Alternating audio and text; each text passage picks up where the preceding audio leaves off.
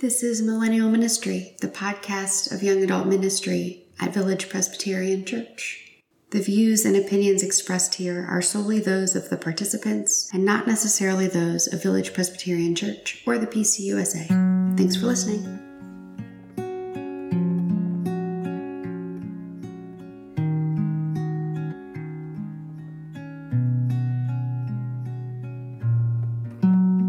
Hi, friends. This is Molly Ramsey. I'm a member at Village Presbyterian Church. I am also currently in seminary at Princeton Theological Seminary, and so I am coming to you at a distance. And that is fitting. This week's word is distance. If you're anything like me, the first thing that popped into your head uh, would have been the great Disney movie Hercules. there is a song in that movie that Hercules sings about going the distance. He's dreaming about entering somewhere where crowds are cheering and shouting his name. And I find it fitting um, because this week is Holy Week. And we began with Palm Sunday. Jesus, who in the scriptures has set his face towards Jerusalem, has made it and the crowds are cheering and shouting his name. And Jesus begins this journey from the gates of Jerusalem towards the cross.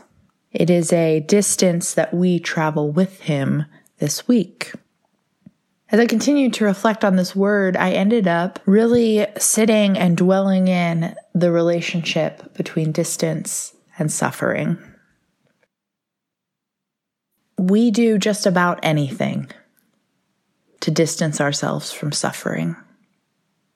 And in this time, we have distanced ourselves as a as a good work. We have distanced ourselves to protect those who are more vulnerable, to hopefully provide some relief to those medical workers on the front lines. We distance ourselves if we can to protect those who are suffering because of the coronavirus.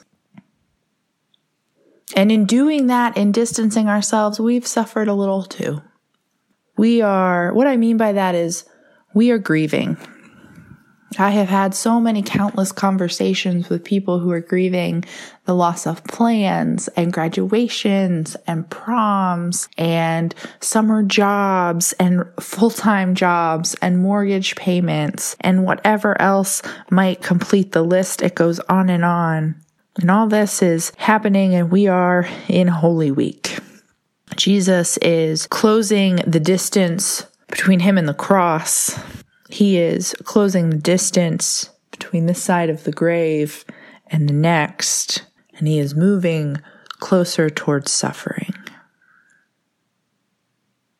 Today is Maundy Thursday. Tomorrow is Good Friday, when Jesus is crucified and takes on the suffering of the world. And friends, believe it, we will make it to Easter Sunday, to Resurrection Sunday. But today is Maundy Thursday. Maundy comes from a Latin word that means mandate or order. Today, Christian communities across the world will gather in new ways to remember a meal that Jesus shared with his friends, where Jesus washes their feet in an act of servanthood and gives a mandate.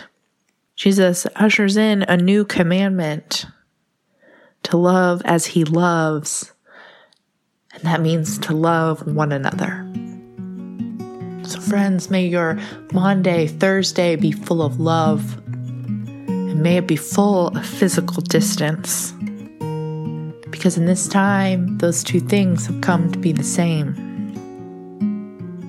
Wherever you are, whatever you are doing today, whether you are celebrating or observing Maundy Thursday or not, may you love each other well from a distance peace to you this day.